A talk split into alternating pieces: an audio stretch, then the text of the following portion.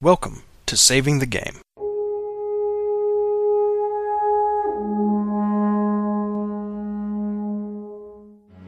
This is episode 51 Nonviolent Conflict Resolution, recorded Thursday, November 13th of 2014, with your hosts Grant, Peter, Brandon, and Devin.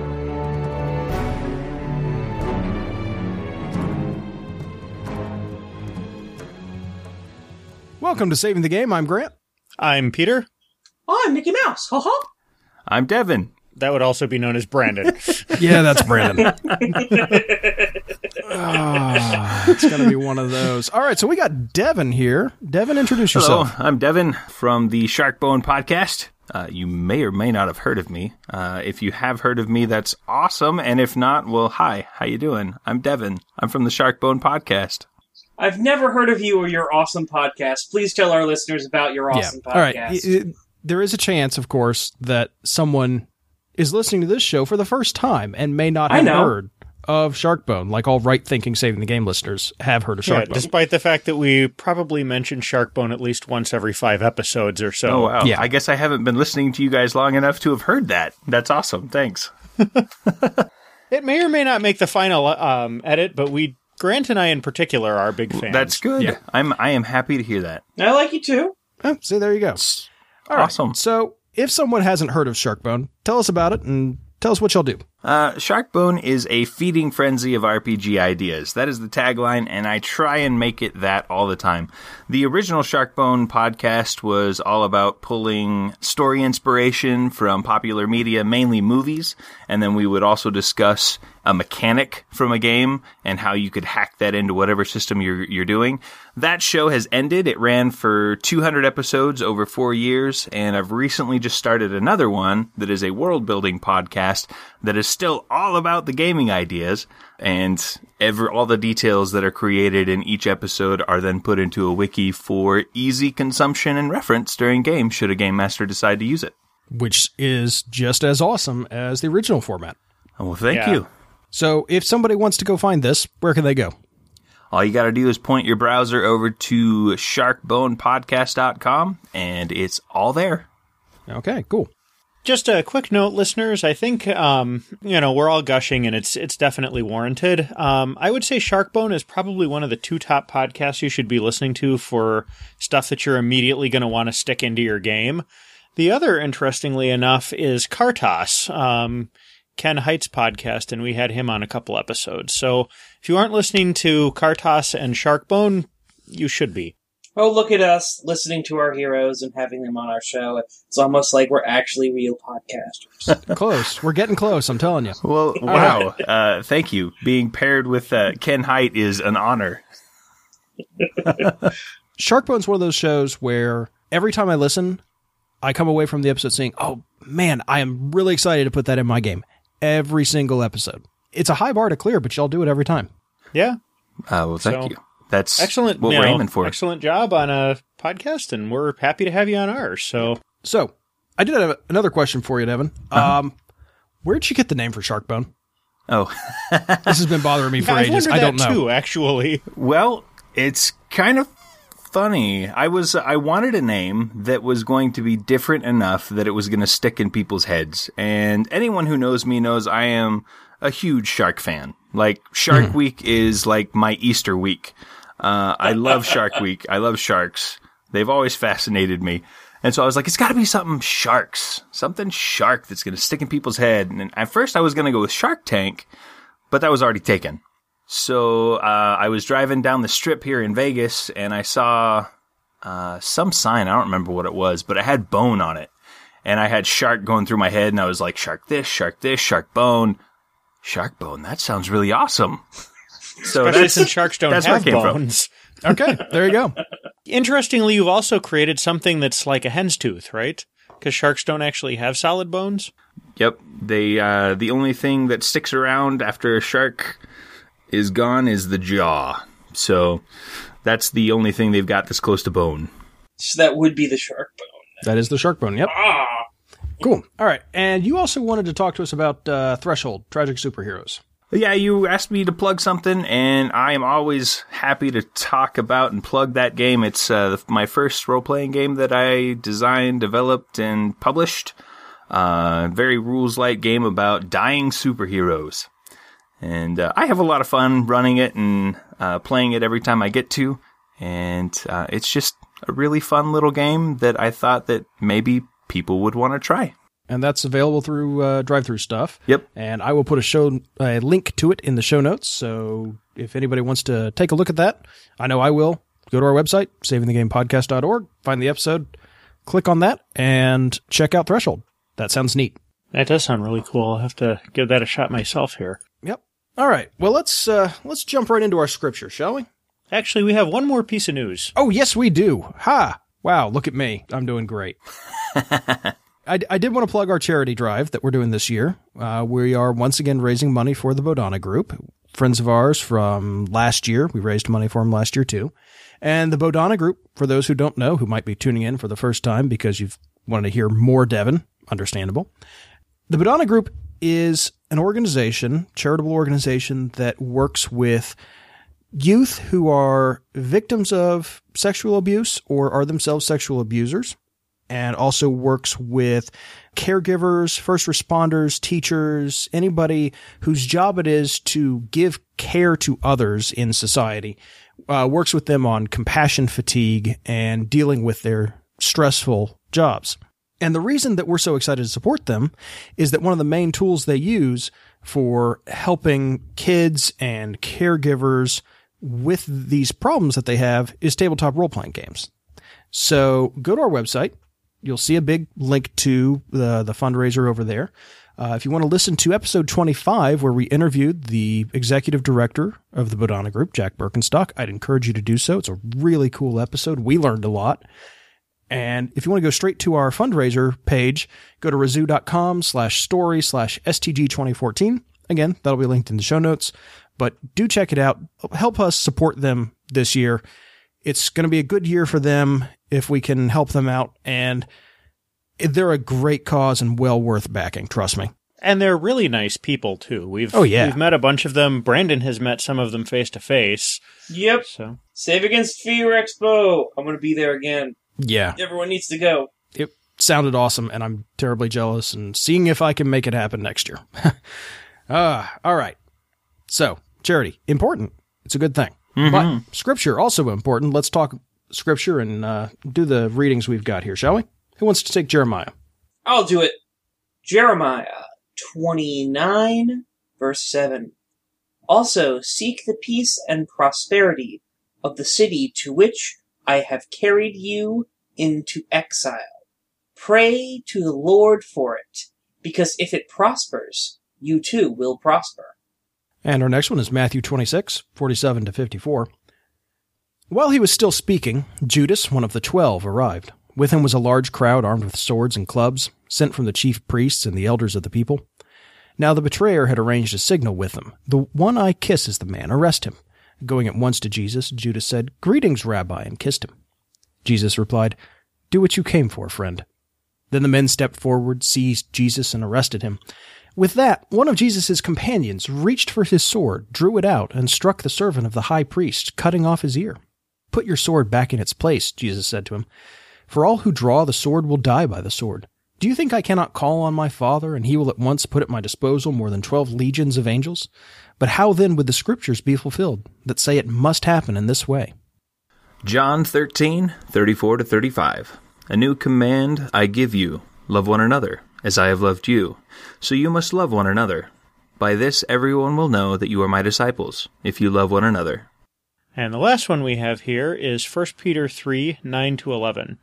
Do not repay evil with evil or insult with insult. On the contrary, repay evil with blessing, because to this you are called, so that you may inherit a blessing. For whoever would love life and see good days must keep their tongue from evil and their lips from deceitful speech.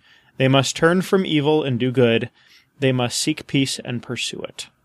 So, Devin wanted to talk to us and with us about nonviolent conflict resolution. Devin, why do you like this topic so much? Because I know it comes up a lot on Sharkbone.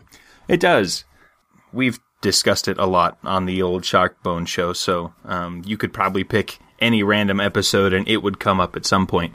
But one of the things that I love so much about it is that it allows you to kind of dig into the story a little bit more and actually experience it rather than just sitting back and narrating combat and think, seeing what happens. It's to me, it I connect with it more when uh, there are conflicts that you can't solve at the edge of a blade. Okay. True, but then you just throw magic at that those ones. I'm uh, joking, of course. I'm actually a huge fan of uh, non-violent, non-combat resolutions to conflicts because I think they add a whole lot more to stories than combat ever really does. Uh, yeah, generally, I, I agree with that. Non-violent approaches to resolving conflicts, I think, also adds to the tension. Uh, you can have more tension in the game than you can when you're in combat. Oh yeah. As someone who has played a bard in a lot of dungeon crawls, there have been plenty of times where the tensest moment is when we look and see the monsters in there and I go, well yeah, I speak their language. And the first thing I do is I step in the door and I greet them and the GM gets to decide whether they talk to me or run at me with swords. I love bards. And it, it is it is like because the rest of the party is going. Are we gonna have to rush in there and save the bard, or is the bard gonna pull this one off? And it's always fun because Mhm. sometimes one happens and sometimes the other. Well, and we've noticed that in our Shadowrun group. We have an unusually ethical and gentle team of Shadowrunners. Yeah, despite my So- best efforts as the GM. So um, we we have a tendency to kind of sit down and be like, all right, this facility that we need something out of is being worked and guarded by normal innocent people with jobs that really would probably rather not be shot up and traumatized and fired for stuff. So how can we get in there, do what we need to do and get out with as as little disruption to their lives as possible? And honestly, putting that constraint on ourselves has made for some really awesome runs. Mm-hmm. Well, it, it also helps build your rep as runners. I mean, if you're runners who get the job done cleanly, from my vague, uh, vague notion of Shadowrun, that'd be something that a lot of Johnsons are looking for. Is oh wait, this is the runs. They're gonna get in. They're gonna not be noticed. yeah. Like they're gonna get out. Oh my gosh, this is the perfect team I want. Well, yeah, and, Yeah. and more than that, it lets you build a relationship with the people that are there in that encounter. Let, let's call it an encounter just for the sake of argument. You know, if you go into it just purely with saying, "Oh, look, this is a an encounter, and I have these combat stats. These are the solution I have." You can't then come back and say, "Hey, can y'all do me a solid here?" The characters can't expand their network of relationships and contacts. Right, because you've killed everybody. Well, yeah, or at the very least, made a bunch of enemies. Yeah. Oh yeah. Well, I mean, heck, one of the one of the NPCs that we probably could have just shot our way through is maybe ascending to player character status at some point. I'm glad that you brought up the drama because um, nonviolence, it does, it opens the door for so much drama because even if you do make an enemy uh, using nonviolent methods of getting past whatever obstacle that you have, that obstacle, that person is still around because you didn't slit his throat and stuff his body into a cabinet. You know, he's still mm-hmm. around and he remembers that you conned him into stepping away from his post so you could go in and steal whatever you were stealing in that sh- in that run that you were making. So Yeah. he's got your number and he's looking for you and that adds interest to the game. Or perhaps they remember that you allowed her to get some petty revenge on her tyrannical boss under a mask as part of the run. Yeah, that, that did not an actual example or anything. No, no. No, not at all. That's not at all a character who we're going to turn into a PC at some point. Yeah. HR people are repressed, is all I'm saying. D- All right. depending on when you play, I might actually. that, that sounds like an interesting character. Yeah, she's already claimed, unfortunately, but Yeah. uh, yeah, it was fun. But but that's the thing. It's in this particular scenario that I'm that we're kind of talking about here. Uh, the player character said, "What can we do to not shoot anyone? Let's do this as silently as possible." And in doing so, it was, "Hey." Let's just go talk to the HR person and she see if she will let us beat up her boss. And the answer was, "Can I help?" yeah. I think the answer was actually something closer to not unless I get to help. But well, yeah, but you know, if they had just gone and guns blazing, you guys would never have had that moment. no, or several other equally awesome ones afterwards. Right. Um, it's a very creative solution, and that's one of the things I like about trying to to encourage nonviolent solutions to problems in games. And, and I think it's important to emphasize that the reason we have to talk about nonviolent solutions is that so much of almost all RPG systems involves combat. Uh, it's it's a big chunk of most books. Combat D and D is supposedly very bad about this. Most of that is actually magic, but about half of the spells in the back of the player's handbook are combat spells. It's a big chunk of the text and the rules of a book because that's where we need the most rules in most cases. Talking doesn't need too many rules, surprisingly enough, because we can just do that at the table. It's very difficult to shoot guns at each other and you want to have rules on it. well, there there are some who do, but Uh, let me say, Duel of Wits, man. Duel of Wits is where it's at. all right, all right. I, I will grant you that. And I have not played systems that have that, so maybe I can't speak to it too definitely much. was fun when I played it at Fear the Con 7. I'm not sure I would want to try and wedge that into every conversation that I did in a game, but it was it was certainly good Mm-hmm. for Oh yeah, it was certainly good for that game.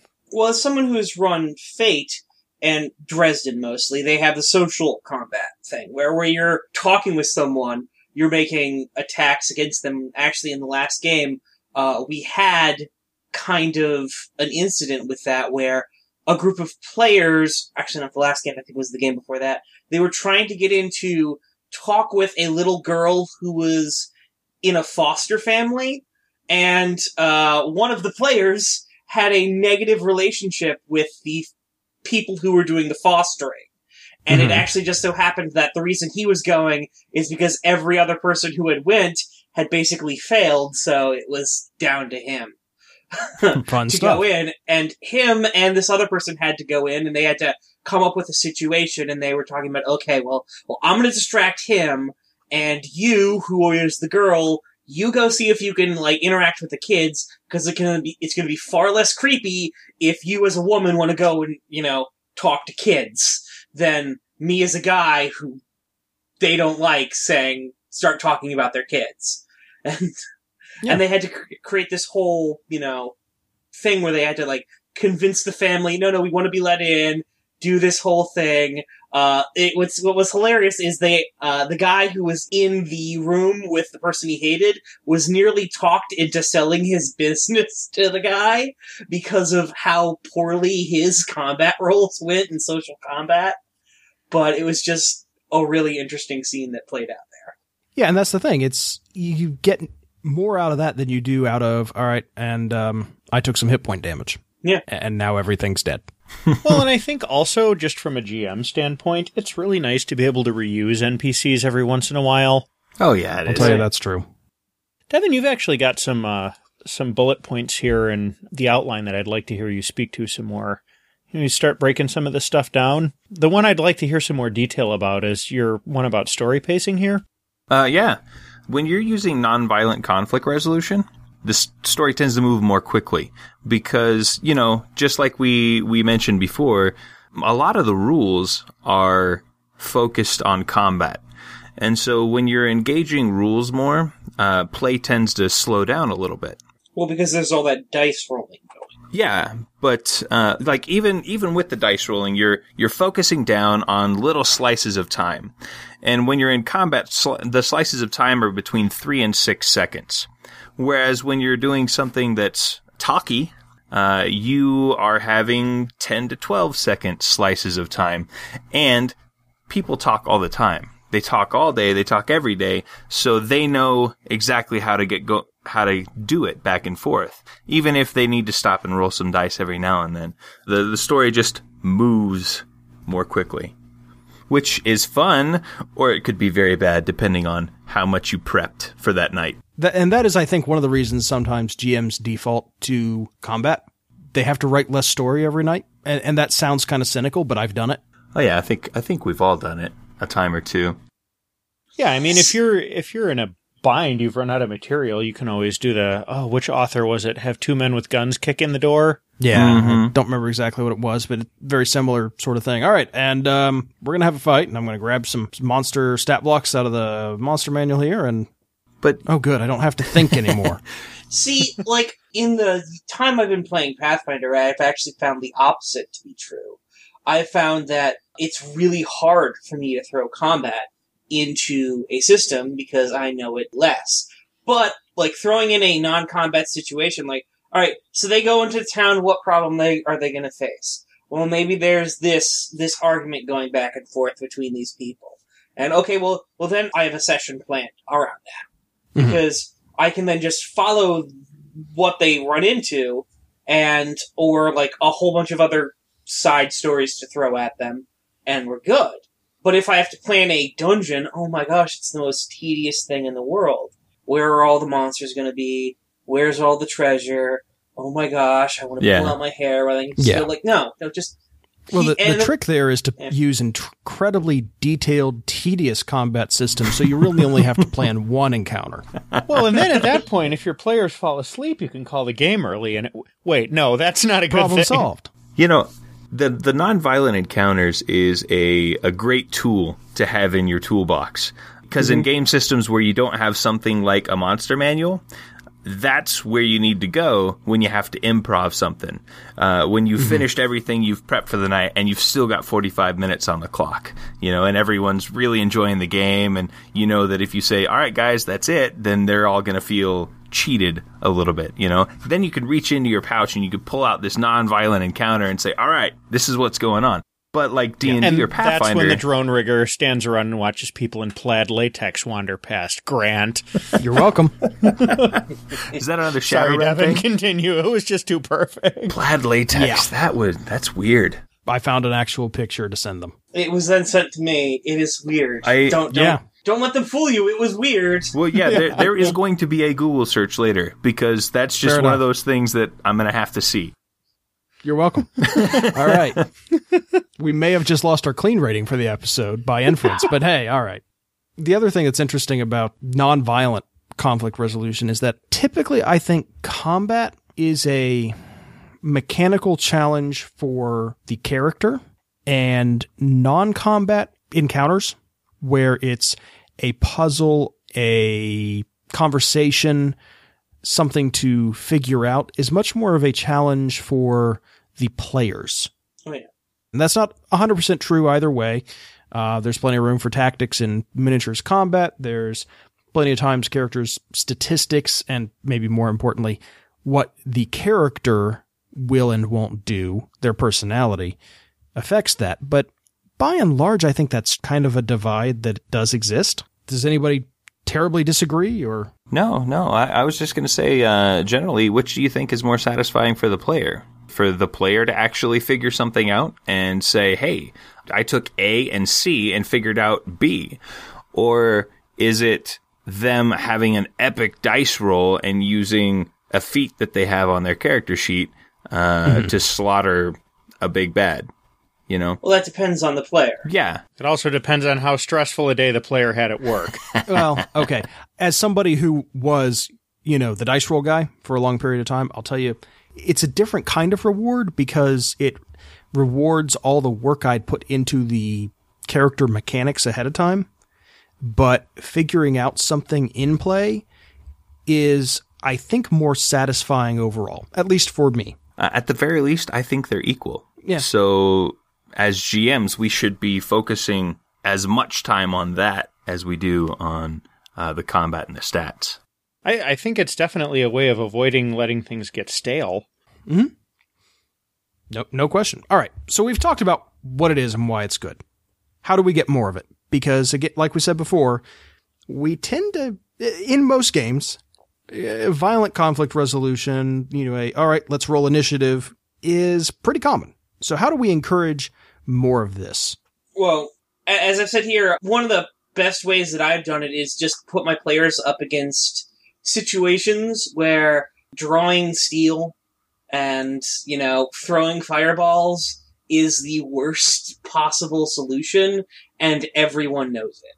You put them around a whole bunch of oil drums or whatever, and the oil drums can be dressed like guards, or they can be dressed like a, a huge monster which will eat them if it's attacked, or any kind of situation where loud, noisy combat will obviously lead to bad things, and then you just you put the players around something that lets them know, hey, maybe trying talking will work, and also uh, just going out to the players and going, you know, maybe trying talking. I mean, yeah, you can draw steel and throw magic and do a whole bunch of other really terrible things here to these, you know, shopkeepers who are not wanting to give you the item that you want. Or we can try conversating. And you can try convincing them. Or you could try figuring out what they want in this bargain and giving it to them, and then they'll give you what you want. And everyone will go home happy, and no one will go home dead or in jail. Because, yeah, you can probably take those two guards over there. The problem is you aren't going to be taking those two guards. You're going to be taking the city. Because those two guards are going to call for more guards. and then those more guards are going to keep calling for more guards. And everyone else is going to run away. Yeah. It's one of the reasons I like Legend of the Five Rings so much. It's a game about warriors, by and large, who have a code of honor that is incredibly important. And the vast majority of that code of honor is let's not draw swords in this situation because that would be a terrible idea. It's a combat game where exacting details of tea ceremonies and how deep to bow are important. and it's, it's a fun challenge for, because most people, myself included, enjoy playing characters who are eh, the bull in the china shop. And it's a fun challenge. The fact that it is a challenge is what makes it fun. How do we play this out and, you know, balance this tension between I'm a big tough warrior dude and I need to get this exactly right or things are going to go terribly badly for me, my family, and the person I owe my allegiance to. Yeah. Monster Hearts is the reason that I am falling in love with it because Monster Hearts is all about non-combat situations. I mean, if you Yeah. look at the moves you have, uh, at the very beginning, three of the moves are social in nature. One of the moves is fighting, uh, and the other move is running away. And those two moves are only on one stat. So most of your stats have to do with out of combat stuff. One of your stats is how well do you punch things? How do well, how well do you run away from things that are trying to punch you? Yeah. All right. So here's another another way to do this that I think is pretty good, and it's kind of obvious. It's presenting your group of players with a problem where violence just doesn't work. Like, hey, let's stab a starving village. Uh, If we're trying to fix the starvation, that doesn't it Club doesn't the tsunami. Well, well, well. You can Impale probably the stab your way. You, you you can probably stab your way to solving the starving village problem. The thing is, you've just massacred a village. Congratulations, you're evil characters, and now you have a whole bunch of other problems. or you have stolen a great large quantity of food from people who will probably be angry about it. Yeah. Yeah. Yeah. Yeah. But solving problems that are simply not combat opponents works fine. But the question is, how do we encourage that? I mean, yes, we can say, oh, yeah, we should put that in our game, but how do we get there? I I think a great way to encourage it is to until your players get used to thinking about uh, non-violent ways to overcome challenges because let's face it most RPGs say hey here's this problem hit it with your sword shoot it you know and it'll go away so the way to to get them to stop thinking about that as their first option is to I think spell out the consequences to what's going to happen if they do stab somebody, if they do shoot somebody. Just like, uh, hey, um, this this issue is going on. If you draw a pistol, maybe that lady standing over there uh, is going to get a stray round. You know, are you willing to go that far? Right. Yeah. Well, you let them know, hey, well, why don't you go out in the middle of the day in your own personal life and draw guns on people who you don't like? well, the answer is because cops exist. Like, Right. because there's someone bigger and more powerful than you. Uh, and, so that's that's sort of a good way to, I think, set the story. Is there are things out there that are going to enforce the law. They are more powerful than you, uh, Yeah. because there are either so many of them, or they have champions who are as powerful, if not more powerful, than you. Yeah. And that's the stick approach. I think equally important is the the carrot, carrot. here. When the players try a non-violent solution to a problem, let it succeed. Oh yeah. If it has any variable of success, you need to let it succeed because unless it's like, well, I'm going to go up and I'm going to hug the basilisk. No, Right. that, that one that one won't work. But within a certain amount of reason, obviously. But I would say I would try and stretch things a little bit early on in the game if I if this is something I want to encourage. The first session or two really needs to set a tone for the game. And if the first session or two, and again, this is a mistake I have made myself, if the first session or two is, and we're in combat, hooray, dice. Well, guess what the rest of the game is going to be? dice. And and was until the game fell apart because everyone was bored.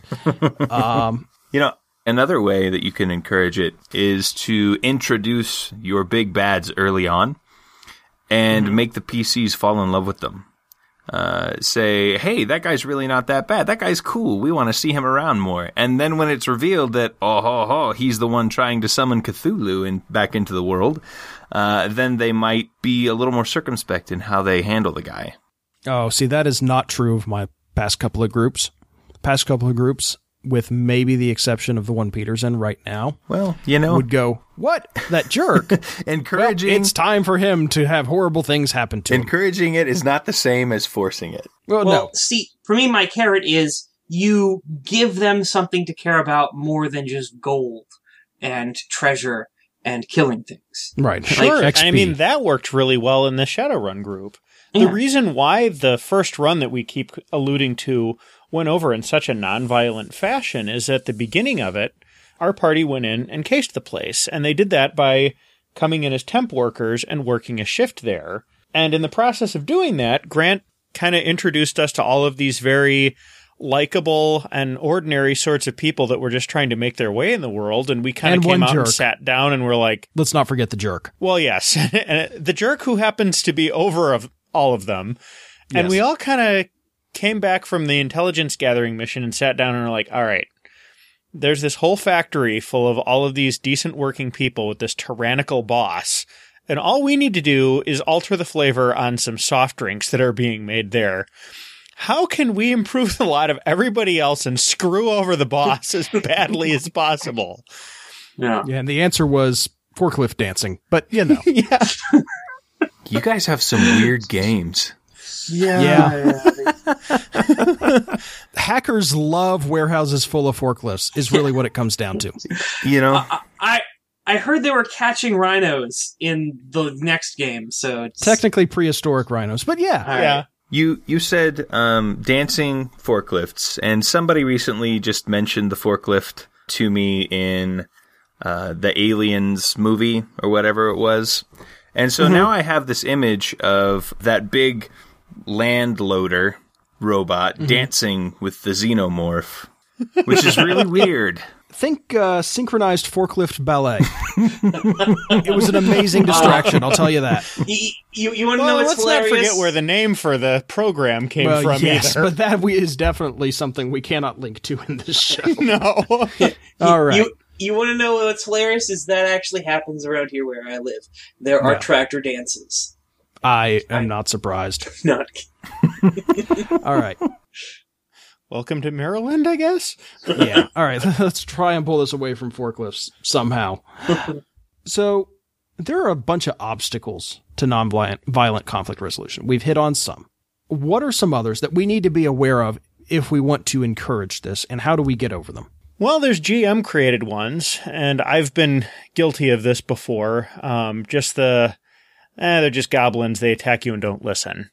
Kind of approach where you've got some monster, or maybe it's not even smart enough to talk to, and it just charges and it's all claws and teeth. And what are Yeah. you gonna do? You Yeah. know? Right. And, and, you know, as a one among a number of encounters, that's perfectly fine for contrast, if nothing else. But if that's everything, what's the point in trying to talk?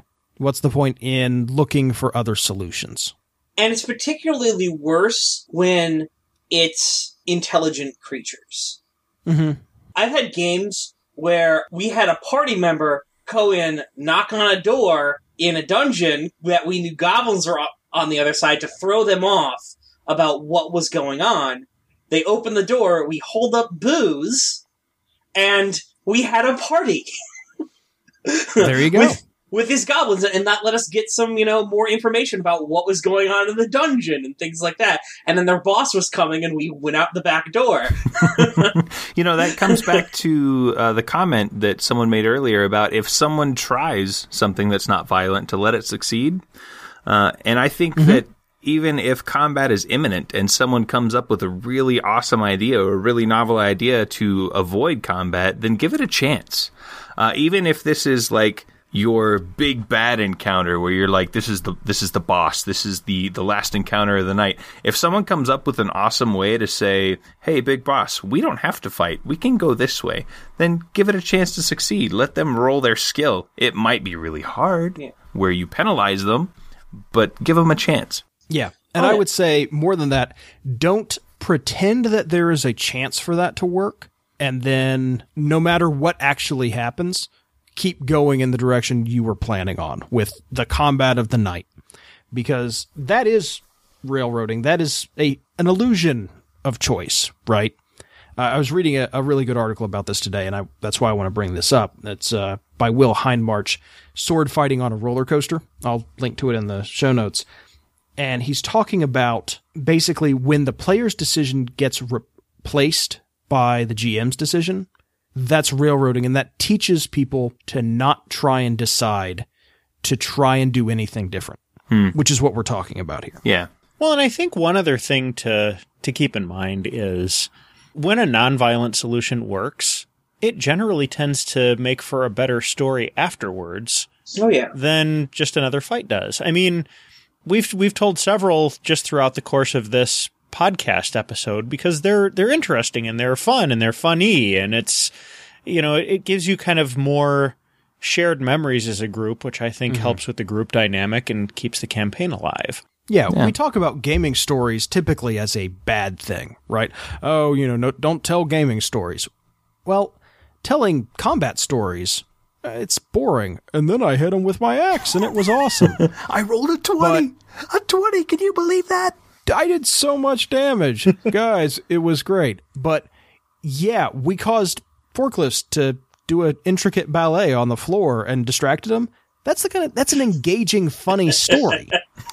you know? I, I mean, yeah, like comments, like it's like okay, maybe if it's a tense situation, like we were out there, I was the last man up, and I threw my axe at him, and it just boom, you know. Yeah, yeah. Like- but even then, well, all you're describing is I had good dice. Yeah, I- You know, I just had a thought. Even if if you have a plan that uh, you've got a big combat going on, and they come up with an idea to skirt past that combat, and you're like, "Oh, well, they're not going to succeed," and you give them a chance and they succeed, that doesn't mean that combat never has to happen. It just means that that combat is not happening right now. oh yeah. Yeah. They might leave, and then that person realizes that they got the wool pulled over their eyes, and they're like, "Oh, I'm so angry!" And then he goes after Oh. him, and that makes for fun story. Oh yeah, like, like in my games, there have been a whole bunch of things where like succeeding in non-combat doesn't mean that you just plain win and get everything you want. Like mm-hmm. there can be consequences to it, and there can even be things where you look like you succeeded, but you actually failed. In in, in the Y twenty one twelve game, there was a necromancer that they absolutely did not want to come to their town and ended up and, and practice necromancy. The thing is, in the argument that they were having with the necromancer, the necromancer asked one key, key question are you guys in charge of the town?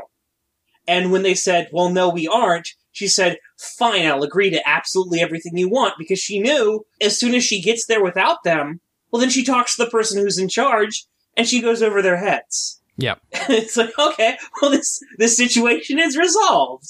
I'll do everything you want. And she was lying to them. And then she lied to the main guy and got everything she wanted. And hilarity ensued.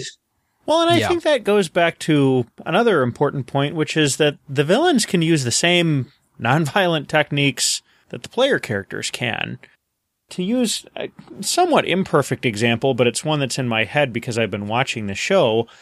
The Penguin in Gotham doesn't get into fights with people. He's murdered a, a number of people in the show, but he's not a warrior. He lacks that skill set and that bunch of capabilities.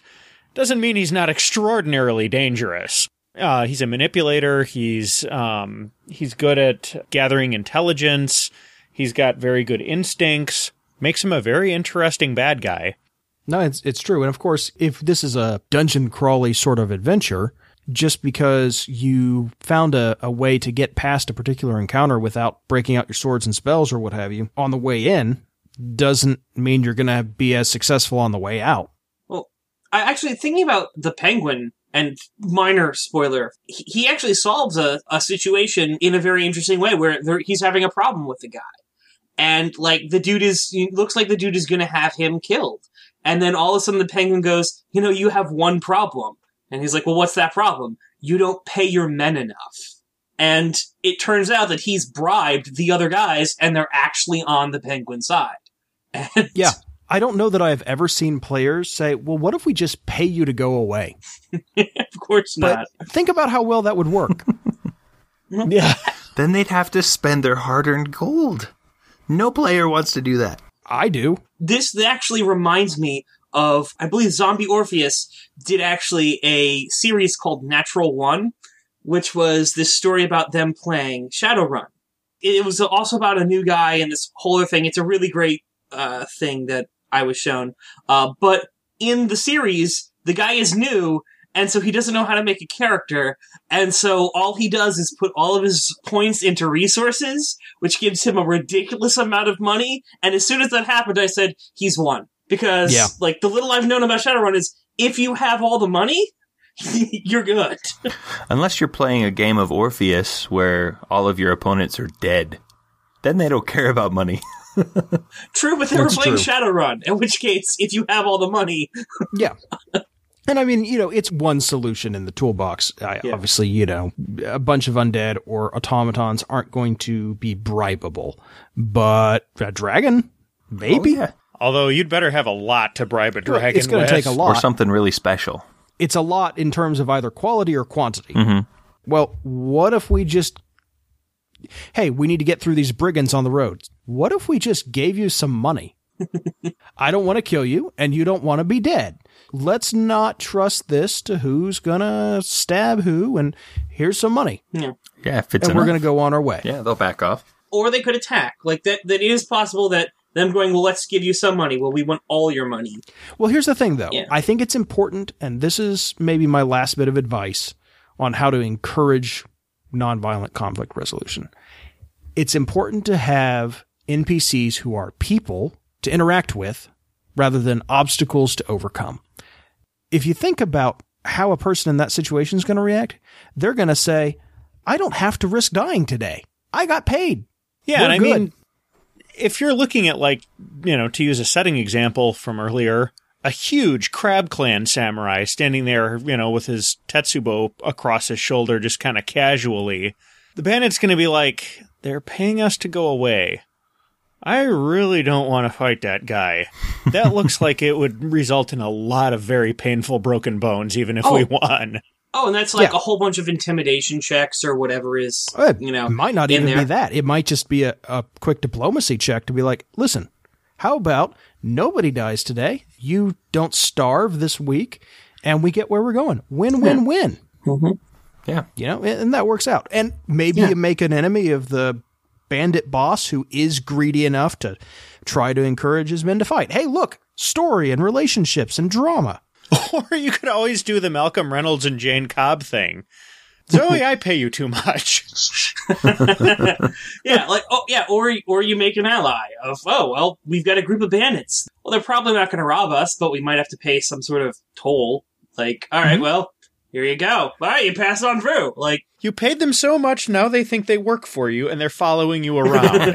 Sure. Right, Like, things that- like that. which also You know, and it may not be it may not necessarily be pay. Like that's a, a an example. Think about the the Shadowrun game with the biker gang. oh, yeah. Right? You got this biker gang and it's getting tenser and tenser and tenser and all of a sudden it turns into a who can show off tricks on the road battle. Yeah. we all made sure our seatbelts were very tight for what our, Yes. our, uh, driver did there. Yes, because you know doing 360s on the freeway uh, In a van. in a van, all sorts of fun. Well, and it also goes back to the whole, you know, thing about the dragon was, yeah, the dragon probably has all the money he needs, but there's probably something that he wants because everyone wants something. If nothing And- else, he can always want more. Yeah, and so you just go, well, well, look, what can we do to help you out? And it's like, well, I need someone to do this for me. I'm feeling a It's mite like- mm-hmm. peckish. Well, hey, we'll, we'll get we'll get you a whole herd of cattle because I mean, yeah, like, I know a guy who does sheep. Let Yeah. me get you some sheep. yeah, I mean, like, yeah, you could eat us right here, but that's a whole lot less food than a whole herd of cat. And we forgot to bring ketchup. Yeah, And we are pointy. You know, it's Yeah. it's gonna be unpleasant. we are pointy. We will stab you. We, we will not go down easily. The, But, the fire like- potions may give you indigestion. Yeah. Yeah. Oh, we get to use the potion mixing rules because our bard is loaded down, and Yeah. it's just unpleasant. and it, it's just it's just like yeah, it's like look, hey, we might not be able to defeat you, but we can make it hurt. Right. Or cows, which is better. I like that. Yeah. this gets, I think, to a player problem, which is players need to be willing to not immediately treat everything as a combat encounter. Some of that is training, like we've talked about. If the GM trains everyone to think, oh, combat, you're going to get that. But Right, a guy is in front of you. I hit him with my sword. yeah. And again, I've played in that game and I've run that game and it gets tedious. Yeah? But the problem is you get in a rut, Mm-hmm. right? I, I, as a player, I, I was bored with the game, but I didn't change any of the behavior in it because uh, it's what we did. It, it was the game. We talked for a bit, and then there was the combat of the night. Yeah. I think the easiest way to encourage nonviolent uh, approaches to things is to use some kind of rule set that allows for it. Either the game has it built in, or it's something that you pulled from some other game and bolted onto your system. Uh, it could even be just a track where they tick off a number of boxes of how much they like somebody. And so it's a positive modifier whenever they're dealing with them positively, and it's a negative modifier whenever they're trying to do something violent, you know? Yeah. At the very least, when you're starting a game, try and focus on the personality of the character and the decision tree for the characters. Like, you know, if I'm presented with this, how do I react? If I'm presented with this, what will I think? Instead of, oh, look, in this combat situation, I get a plus two, and that's awesome. If you're focusing on character features that relate to combat, that's what you're going to think about going into the game. Uh, and I say this as somebody who frequented the D and D optimization boards a lot.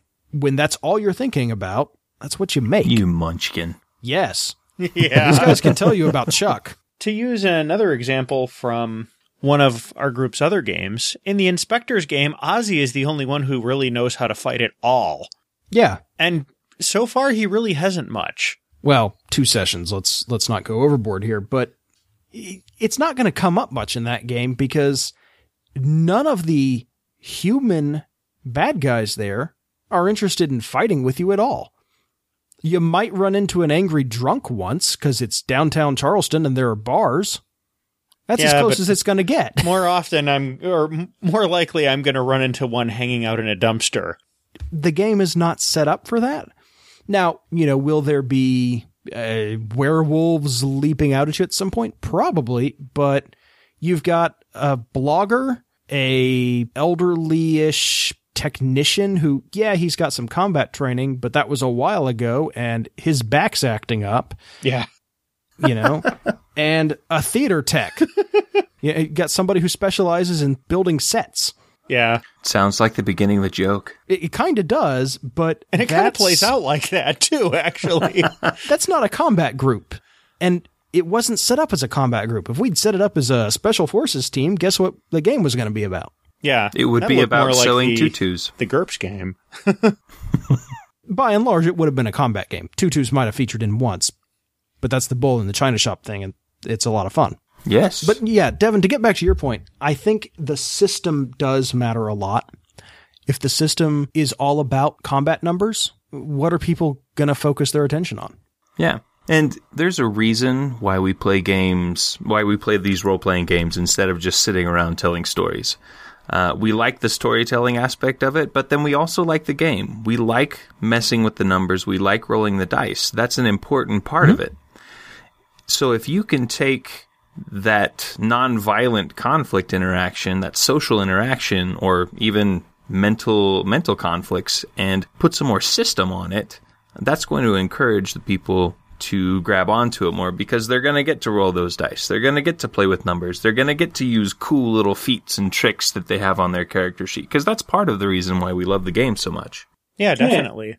Couldn't agree more. Smallville is one of my favorite games ever, and your two primary stats that you have on your character don't say combat at all. They're values and relationships, and it's amazing. Huh. All right. Well, I think this is a good place to wrap this up. Devin, thank you so much for coming on. It's been a lot of fun. Great conversation. Thanks for having me. I enjoyed it. Yep. And once again, uh, where can people go to f- listen to Sharkbone? Uh, they can go to sharkbonepodcast.com, uh, subscribe through iTunes, and I just got the podcast onto Stitcher. So if you Good. use Stitcher, you can uh, get it through there. I don't use Stitcher, so I'm going to have to figure all that out. Okay. Well, listen, thanks again for coming on. Uh, from all of us here at Saving the Game, have a good one. Take it easy. You too. Thank you very much. See you all later. Uh-huh. This podcast episode is a production of Saving the Game and may be redistributed under a Creative Commons non commercial, non derivative license so long as appropriate credit is given. Our music is by Ryan Humphrey. Saving the Game is syndicated through InroadsMinistries.com, RPGPodcasts.com, Stitcher.com, and iTunes. To hear past episodes and to connect with us or our community of listeners, visit our website at savingthegamepodcast.org. God bless and happy gaming.